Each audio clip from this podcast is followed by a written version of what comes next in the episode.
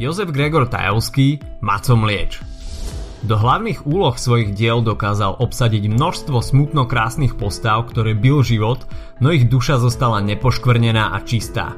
Jozef Gregor Tajovský tak urobil napríklad v poviedke Mamka Pôstková, kde je hlavnou postavou Mamka Pôstková. Alebo Maco Mlieč, o ktorom bude dnes reč, kde je hlavnou postavou Maco Mlieč. Aspoň sa tie mená postav ľahšie zapamätajú. Partnerom tejto epizódy z Kultegu je Trenčianská univerzita Alexandra Dubčeka v Trenčine. Predstav si, ako po prednáške naskočíš na univerzitný e-bike a zrelaxuješ v kaviarni na námestí pod hradom alebo v multifunkčnom oddychovom parku pri fakulte. V Trenčine je to realita. Trenčianská univerzita je mladá univerzita v obľúbenom študentskom meste s jedinečnou atmosférou. Ver tomu, že si vyberieš z pestrej palety študijných programov od personálneho manažmentu, strojárskych technológií a materiálov materiálov, dizajnu až po zdravotníctvo či politológiu. To všetko v moderných učebniach a priestoroch školy. Trenčanská univerzita. Študuj, čo ťa baví v meste, ktoré ťa bude baviť tiež. Viac info o prihláškach a jednotlivých programoch nájdeš na tnuni.sk. Ešte raz tnuni.sk. Stručne o autorovi.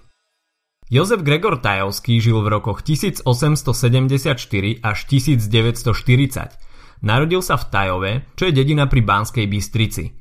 Navštevoval učiteľský ústav v kláštore pod Znevom, ale kvôli maďarizácii učiteľstvo opustil a išiel študovať na obchodnú akadémiu do Prahy. Pôsobil vo viacerých peňažných ústavoch na Slovensku a v Rumunsku. Z jeho životopisu je zaujímavý aj fakt, že počas prvej svetovej vojny musel narukovať. Počas vojny sa dostal do ruského zajatia a vstúpil aj do československých légií. Pochádzal z desiatich detí, pričom on bol najstarší. Ako chlapca ho vychovávali najmä starí rodičia a práve u nich získal sociálne a mravné hodnoty, ktoré sa neskôr prejavili aj v jeho prózach. Tu sa na sekundu zastavím. Pamätáš si, na aké vlny sa deli slovenský realizmus? Bavili sme sa o tom v niekoľkých podcastoch zo série Maturita s hashtagom. Dám ti sekundu na premyslenie. Takže, Realizmus delíme na opisný a kritický. Opisný sa spája s obdobím rokov 1880 až 1900, kritický od 1900 do konca Prvej svetovej vojny v roku 1918. Keďže Tajovský sa narodil v roku 1874, je logické, že spada do druhej vlny spolu s autormi ako Božena Slančíková Timrava alebo Janko Jesenský.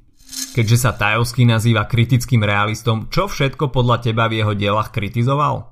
Tajovský bol predovšetkým kritický voči spoločnosti. Kriticky sa vyhraňoval k odnárodňovaniu, k neochote vzdelávať sa a k typickej slovenskej pasivite. No v dielach zobrazoval chudobných ľudí, ktorí živoria a napriek tomu sú charakterní.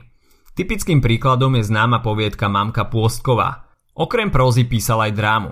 Známa je jeho hra Statky z metky, o ktorej sa dozvieš viac v jednej z ďalších epizód nášho podcastu. Obsah diela Maco Mlieč je kratučka poviedka, ktorá má jednoduchý dej bez výrazných zvratov. V úvode poviedky sa stretáva rozprávač príbehu s Macom Mliečom a pýta sa ho, koľko rokov už slúži u gazdu. Rozprávač sa snaží Macovi vysvetliť reálnu hodnotu jeho práce, ktorú odvádza u gazdu, ale Maco to nedokáže pochopiť. Rozprávač sa preto rozhodne vyrozprávať krátku históriu Macovho života. Tá vyzerala asi takto – Maco prišiel ku Gazdovi do služby ako 18-ročný, ešte v čase, keď žili jeho rodičia. Jeho rodičia krátko potom, čo nastúpil ku Gazdovi, jeden po druhom zomreli. Rozprávač nám v podstate prerozpráva postupný úpadok Maca Mlieča. Maco bol už od narodenia v nevýhode, pretože bol čiastočne hluchý a nebol príliš chytrý a už vôbec nepekný. Kým bol Maco mladý a mocný, chodil v ľahkom vozíku s gazdom a gazdinou do mesta – Zvážal drevo a seno a staral sa o kone. Keď mu jedny kone zostarli, gazda mu kúpil nové, ale tie sa mu jeden deň splašili, prevrhli vozík do práce a pri tejto nehode si Maco zlomil nohu. Odvtedy na tú nohu krýval a nemohol na ňu poriadne dostúpiť. Postupne upadol aj Macov zovňajšok. Kým bol mladý, snažil sa o seba starať, ale keď dovršil 30 rokov, už o seba nedbal, neumýval sa, neholil, nestrihal sa a chodil v otrhaných šatách. Po úraze sa Maco už nevenoval koňom, ale začal chodiť s voľmi za pluhom. Keď neskôr väčšmi zostarol a už nevládal, zostalo mu už len pásť kravy a v čase, keď ho stretol rozprávač, pásol už tretie leto. Maco celé roky robil u gazdu len za stravu, kúsky odevu, pálenku a tabak. To, že ho gazda zdiera si vôbec neuvedomoval. Bol spokojný s tým, čo má a dokonca si stále myslel, že gazdovi niečo dlží a že s ním má veľké výdavky. Nepoznal cenu peňazí a ani netušil, že by gazda nemusel mať s ním iba dobré úmysly. Maco bol okrem iného na posmech celej dedine. Často si z neho ostatní uťahovali a keď už sa začal zanedbávať, nechceli s ním ostatní sluhovia v dome ani jedávať v jednej miestnosti. Maco je však trpezlivý, všetko znáša a nestiažuje sa. Jeho jediné prianie je, aby ho raz dôstojne pochovali. Ku koncu poviedky nám rozprávač povie, ako postupne Maco chorlavel a chradol. Keď cítil, že smrde blízko, zašiel za gazdom, aby sa s ním porátal a poprosil ho, aby ho nepochovali pod plotom. Gazda chcel Macovi vyplatiť nejaké peniaze za prácu, ale v podstate mu je úplne jedno, čo sa s Macom stane. Ak bude žiť, bude ďalej robiť, ak zomrie, bude hniť v hrobe. Gazda si ani nemyslí, že by Macovi hrozila smrť, ten sa s ním však začne lúčiť a ďakovať mu za všetko, čo pre neho za tie roky urobil – Gazdu nakoniec dojme Macova dobrota a ozve sa v ňom svedomie. Nestihne už však nič viac pre Maca spraviť, pretože ho nájdu na druhý deň mŕtvého v stodole. Aspoň záver je však pekný. Gazda mu vystrojil krásny pohreb tak, ako si Maco celý život prial. Čo tým chcel autor povedať? Význam tejto kriticko-realistickej poviedky nie je vôbec ťažké uhádnuť. Zachytáva život a životné podmienky najbiednejšieho človeka, ktorý sa nedokáže sám brániť. Tajovský tu ukázal zdieranie pracovitého človeka, lahostajnosť ľudí voči slabším a iným spôsobom handicapovaných. Kritizuje tu však aj nevzdelanosť obyčajných ľudí. Je tak ideálnym príkladom kritického realizmu. Ako sme spomínali, Tajovský bol jeho hlavným predstaviteľom. V poviedke nájdeme dve spoločenské vrstvy, bohatého gazdu a chudobného dedinčana. Ide o paradox. Tvrdopracujúci človek sa nikdy nemá dobre a nikdy nemá dostatok.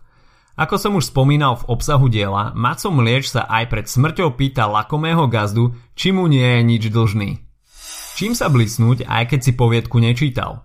V poviedke nenájdeš opisy prostredia.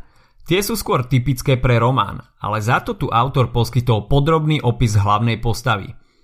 Maco čela skoro ani nemal, oči ako myš, nos ani gombička a celý preliaknutý, len líca ako by ho ucápal a vrchnú gambu na tri prsty a odutú, ako by ho všetky predné zuby boleli.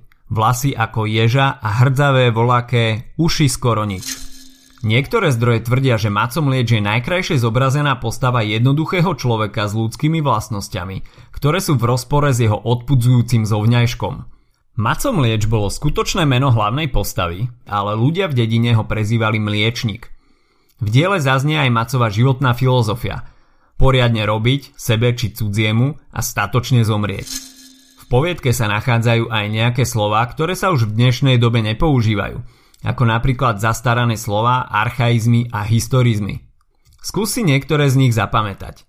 Dohán je tabak, švábelka, zápalka – Slúžny bol v Uhorsku vyšší správny úradník, paholok sluha na gazdovstve a honelník bol pomocník baču alebo valacha. Toľko dnes k Macovým liečovi. Nezabudni, že ak ťa obsah poviedky zaujal, najlepšie urobíš, ak si toto útle dielo prečítaš. Tajovského poviedky stoja za to aj po viac ako 100 rokoch.